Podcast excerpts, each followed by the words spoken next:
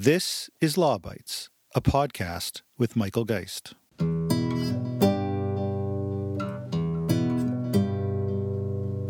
Are we prepared for the the YouTube generation? I, I like to call them because that's the that's the medium they're they're they're playing in at this point. Our suggestion is we need to uh, legislative changes and new tools to be able to help uh, the regulatory system uh, adapt to those uh, particular environments. YouTube can contribute to uh, Canadian content. You know, we can all post there, and it is contributing in that means right now. Canadians can. It's a, it's one of the more open systems. Canadians can uh, post uh, and receive revenue from from YouTube uh, on that uh, element. But an example in that case is how does one find that Canadian story in the sea of what is available on on YouTube? YouTube. So, for example, that's why we've raised many concerns with respect to discoverability, is sort of the term that everybody is using uh, as to how do you find that piece of Canadian content in the plethora of content that is available.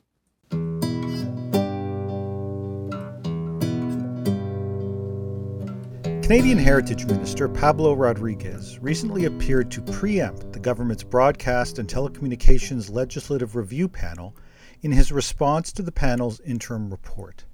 Rodriguez indicated that the government will move to mandate new contributions and CanCon requirements for online services regardless of what the panel recommends. While the comments signal a shift in policy, and perhaps that an election is on the way, they also suggest that the narrow view of the Canadian creative sector has taken hold within the government.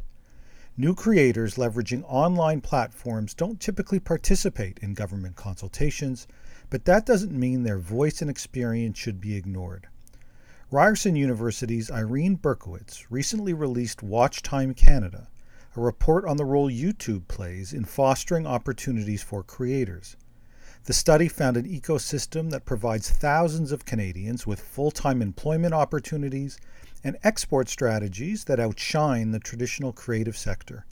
She joins me this week on the podcast to discuss the report and what it might mean for Canadian cultural policy.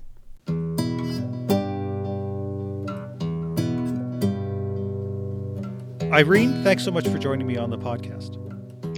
Thank you very much for inviting me. I'm sort of awed, honored, and uh, hope I can contribute um, as your other amazing guests have. Okay, well, it's a pleasure to have you, and, and this comes at a, at a really important point in time. As, as, you know, we're recording this about a week after the government's broadcast and telecom legislative review panel released its What We Heard report, the, the actual recommendations on reforms to Canada's broadcast and telecom laws aren't scheduled until 2020, but this report kind of provides, as the title suggests, what they heard from the various stakeholders who participated. I guess fair to say for anyone who was paying attention, the, the report didn't really surprise very much. There are many in the cultural community in Canada that see this this review as one of their best chances for new regulation in the cultural sector, possibly mandated CanCon contributions, maybe even site blocking, new taxes, and so there, there's been a lot of emphasis there, and certainly you see it in the report. But if you only read those submissions, I think you'd be pretty surprised to learn that Canada is experiencing record spending on CanCon production right now. A lot of it supported by foreign investment, but even that is only part of the story. And one of the reasons I'm so excited to have you on the podcast is that you recently released a study that examined the role of YouTube in Canada's media ecosystem, focusing both on Canadian YouTube creators and consumers and the data, which frankly you don't see in the What We Heard report strikes me as incredibly important for cultural policy. So, so why don't we start? It's a, a long intro, but why don't we, we start then with the background? What were you looking to study, and and how did you go about doing it? Well, thank you for asking that question because um, it, ha- it, ha- it, actually has an important answer, which was, um, as you know, and many other people um, who are probably listening know, there's been you know hundreds, if not thousands, of reports filed on the legacy media system um, from its very beginning. Uh, probably you have also read most of the documents from 1929, as I have, and yet um, there isn't there wasn't a baseline study of YouTube which has been present in Canada since 2006 to take its place at that at that table. Um, and there's a lot of generalizations made about new media giants without um, much specificity. So we wanted to uh, take a look at what is the role of YouTube in the Canadian media ecosystem. Uh, what we found was uh, quite remarkable. We were not experts in YouTube, as as you know. I'm uh, more of an expert in the leg was more of an expert in legacy media at the time, and just uh, for further transparency, to say that the report was commissioned by by Google, um, but contains no proprietary information. We um, there's uh, 50 charts and lots of contextual information. And unless we omitted accidentally a footnote, all of it is done by reporting our original research or um, public public information that's adequately um, or appropriately footnoted. In fact, Google was quite explicit on numerous occasions saying that they would not want to interfere with our academic freedom. Okay, and so just so that we know who the the we is in this case, it's yourself, but it was also with some colleagues from Ryerson. Yes, very important um, to um, mention my team. Uh, the first uh, team member is Dr. Charles Davis. Um, his credentials are uh, uh, quite um, impressive. He's the Edward S. Rogers Senior Ch- Research Chair in Media Management and Entrepreneurship.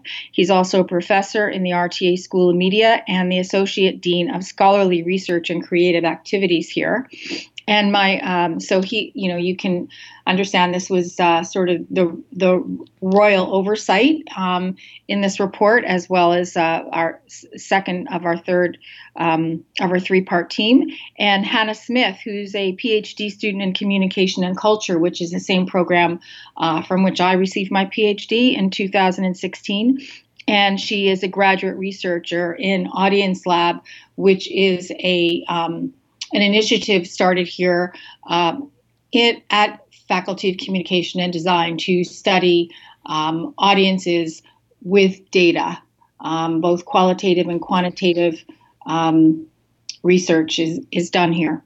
Okay, so you so that thanks. Want to make sure that we, we give credit to to the full team, and I'm glad that you that you noted that Google provided support but had no input in terms of uh, the outcome and the research itself. In in what's a lengthy report, so almost 135 pages, sort of lays out the data that you found.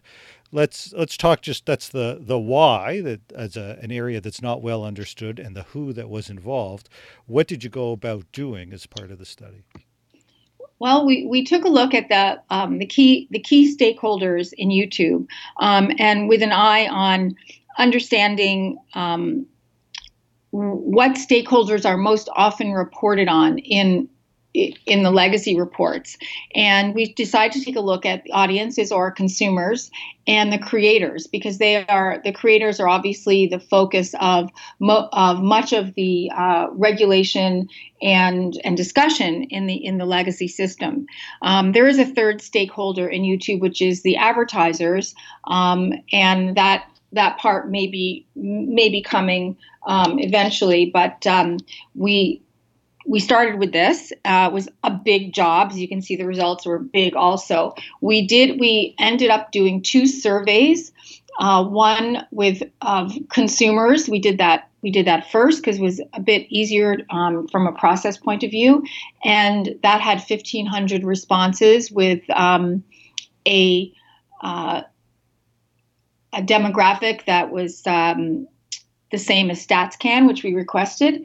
And then we also did a, um, a, a, study of a survey of, cre- of uh, with creators, and that um, what that has around 1,200 responses, and we ended up with a data set that was not certainly not big data, um, but it is for surveys. It's quite a large data set, and we um, we proceeded to crunch the data and understand what our results were. Okay, so 1,200 C- Canadian creators working on on YouTube does sound like a really large sample size. Uh, once you crunched some of that data, what are some of the some some of the conclusions that you were able to come to in terms of just the s- scope or size of of Canadian creator presence on YouTube? Um, yeah, so let me let me just respond to sort of um, uh, instinctively to you, the first part of your question, and then I'll get to the key takeaway, which is that um, by definition, the creator survey had to be uh, self-selected because it had to be anonymous. So um, we we were kind of amazed because we had heard that these kinds of surveys get one or two percent response. We weren't really sure if we were going to get anyone. Um, and as we saw these results coming in, um, we were we were quite uh, happy to be working with Asking Canadians, um, the subsidiary of Delvinia, who um, administered these surveys. As we saw the results coming in 200, 300, 600, 800, we were quite amazed, and it led me to think that we had struck a chord with Canadian creators on YouTube who really wanted to tell their story. So, thus said, um, that that's not those are not the results. Um, there are in the report. I'm sure you saw there's 21 value propositions, unique value propositions that YouTube um, seems to be um, offering into the Canadian uh, media marketplace. I we were I was quite amazed as I went through and and sort of tried to deduce each um, part of the report, and I realized that wow, this is actually for real. Um, and then I tried to reduce it further into five insights and one key takeaway, which I'll just tell you what that is because then we can unpack that according to what you find um, most compelling. So, um, we found that YouTube, in addition to facilitating the rise of a new group of Canadian creative entrepreneurs, that's 160,000 of them by our estimation, they are inventing totally new forms of popular content. YouTube has also resulted in significant outcomes with respect to those creators, with respect to diversity, employment, domestic popularity, global export. Canadian creators lead the platform, um, and global access. And furthermore, YouTube has achieved these results without requiring either the transfer of IP rights from creators, which, as you know, is a highly controversial um, aspect of the legacy system, and largely in the absence of public funding and its associated cost, which has been pegged by the former chair of the CRTC at $4 billion per year. The other thing is that we ask Canadian consumers about Canadian content. I think that there's a lot of discussion about Canadian content, but I'm not sure many studies have actually asked Canadians whether what they think what their and what what their practices are around it. So 90%, almost 90%, I think it was 88% of Canadian consumers do not search for Canadian content on YouTube. And in our almost 9,000 qualitative responses from these surveys, because both surveys had a few qualitative questions, they consumers made it very clear why is that they're searching for content that either helps them learn something, they're searching or they're searching for the content they want and they don't really care where it comes from. Okay, uh, I mean, that's that's interesting consumer data, and perhaps we can come come back to some of the the public's perspective on that. I want to drill down, focus a bit more intently on the creator side, of course, because that's where so much of that policy, for better or worse, is focused when we start thinking about CanCon and cultural policy. Although one would have thought that you'd be interested in what Canadians themselves are interested in. Uh, but let's try to better understand the creator side because that, that 160,000 creators is a is a big number. Of course, the question that that immediately follows for many in the sector would be, well, how many of those people are are able to generate some revenue coming out of that, if not as a full time career, at least as a source of revenue? Do you have some sense of the data in terms of how many are sufficiently successful to be part of the partnership programs that then lead to the prospect of, of revenue? Yes. Um, that, that's obviously very, very important. Um, mindful that YouTube is a, a startup culture. Um, that about 25% or around 40,000 Canadian um, creators are what's called eligible for monetization, which is um, means they can join. They are eligible to join the plat- the partner program, which um, means around a thousand subscribers, a certain amount of watch time, and um, obeying, and no strikes against them in terms of their adherence or obeying the community guidelines that that YouTube sets.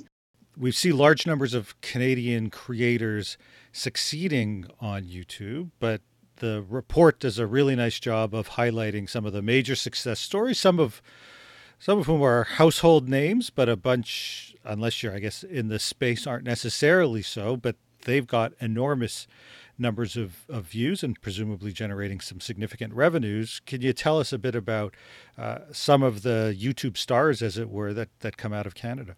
Oh, I, I would love to. I'm actually glad that I didn't meet these people in person till the launch of this report because anyone would fall so in love with their exuberance and energy that I wouldn't have been able to maintain my scientific creati- uh, objectivity during the preparation of the research.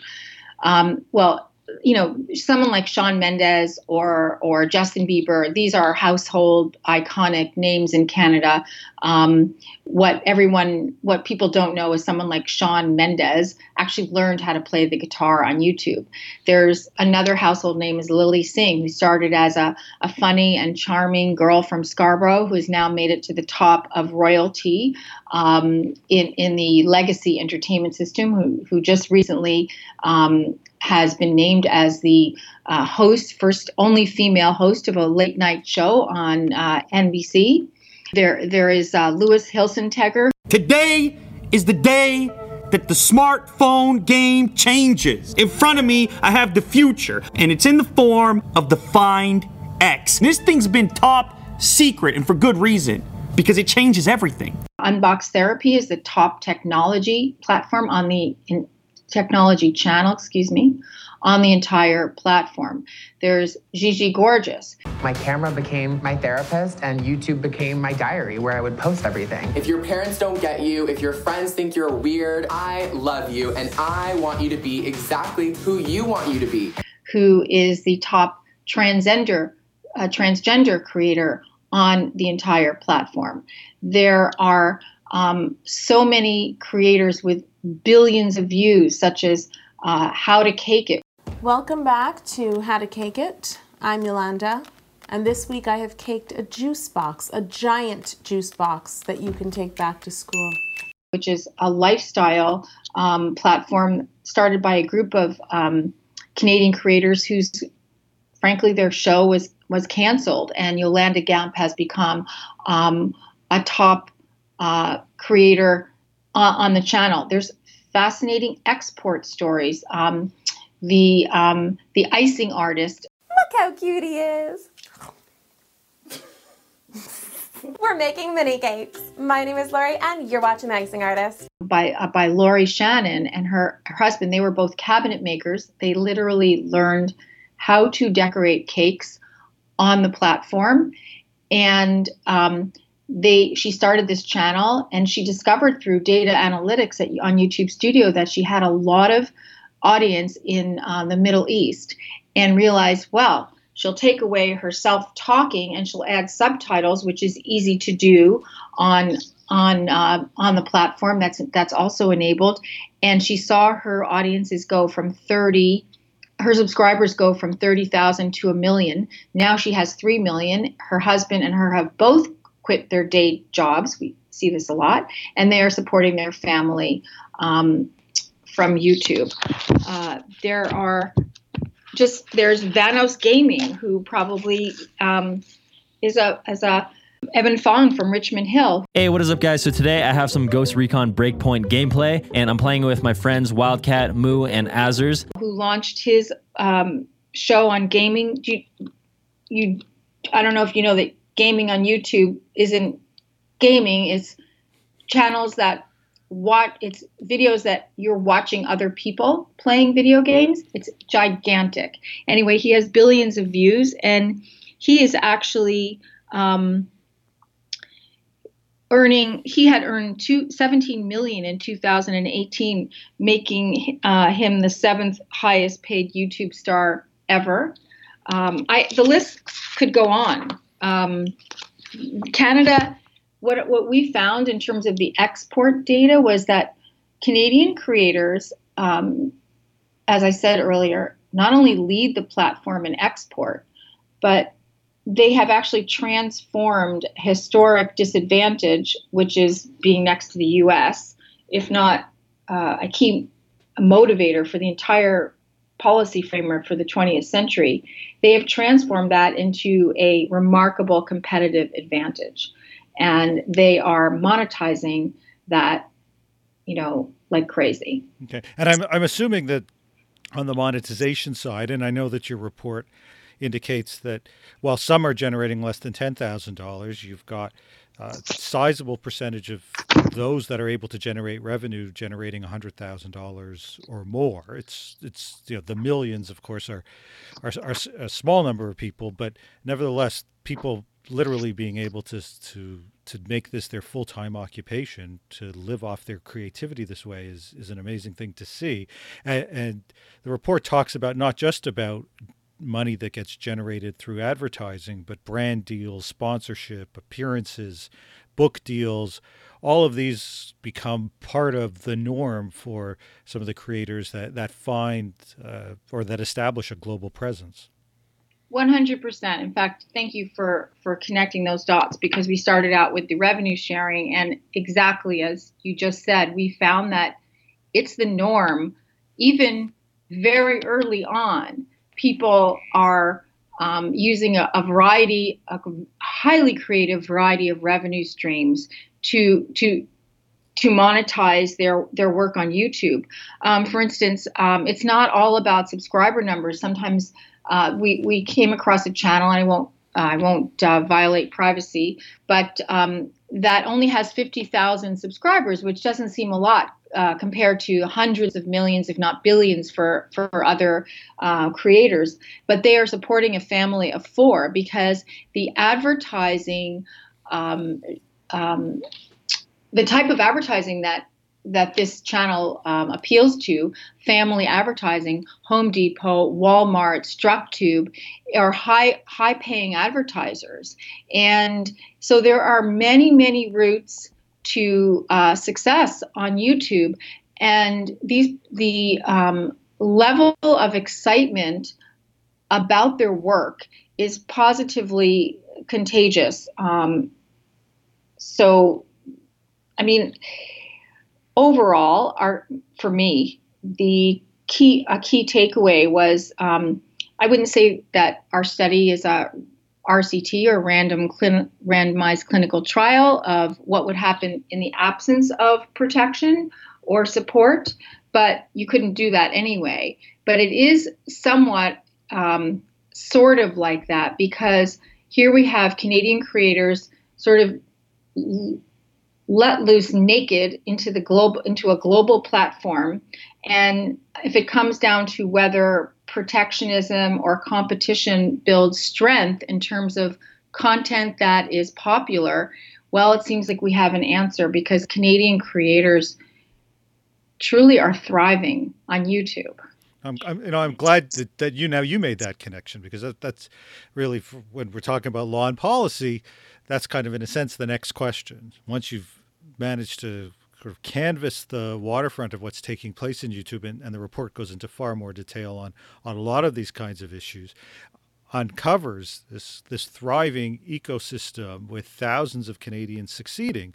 The question, if you're on the broadcast telecom review panel or government or policymaker or someone who is concerned with what cultural policy looks like, is whether or not uh, you need policies that are responsive to this. And what sounds like you're suggesting is that we've seen this kind of success really in the absence of those sorts of policies. This is this is in a sense that opportunity to compete on the global stage and doing so without new kinds of taxes or mandates, but rather doing so by the kind of creativity and uh, finding an audience.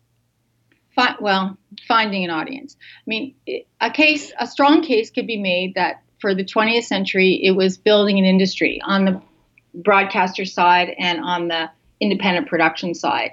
And those, all those quotas um, and regulation, I mean, clearly the framework wasn't was brilliant. You know, beginning with uh, you know the sort of the, I call the two the two pillars are really simultaneous substitution, which delivered 30% of a boost to the broadcasters, and then on the other hand, we have the 30% investment, and then we have the independent production community that is sort of uh, anchored by the point system, which took four years.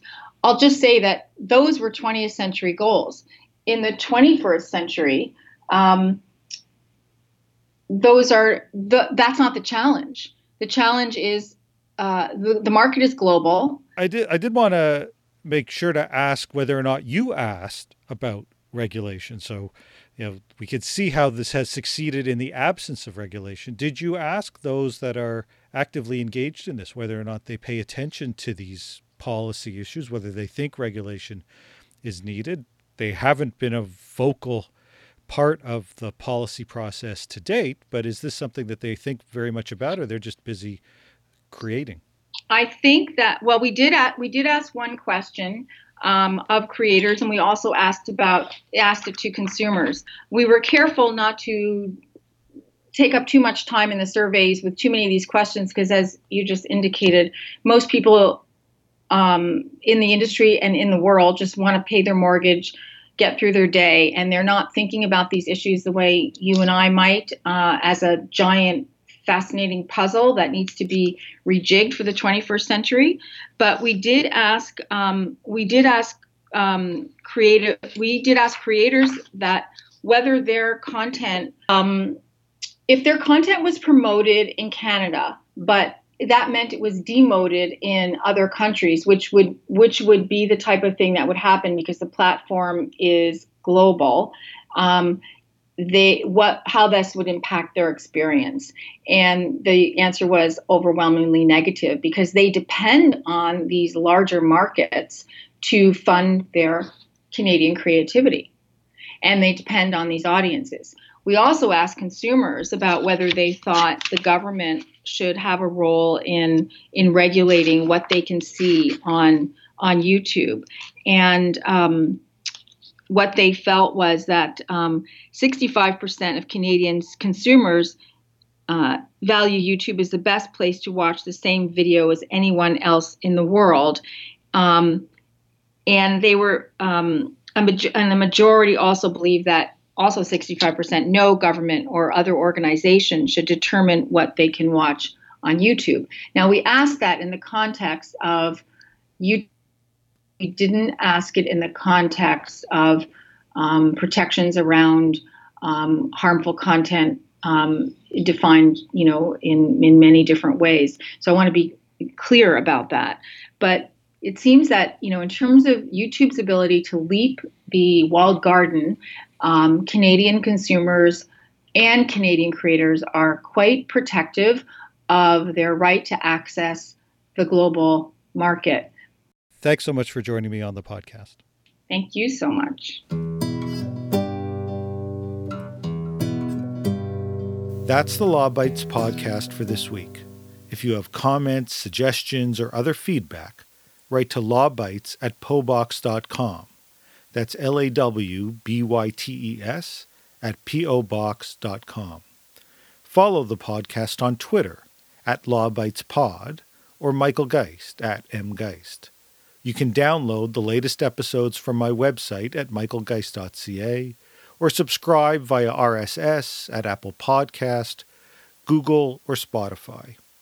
The Law Bytes podcast is produced by Gerardo Lebron Laboy. Music by the Laboy brothers, Gerardo and Jose Lebron Laboy. Credit information for the clips featured in this podcast can be found in the show notes for this episode at michaelgeist.ca. I'm Michael Geist. Thanks for listening and see you next time.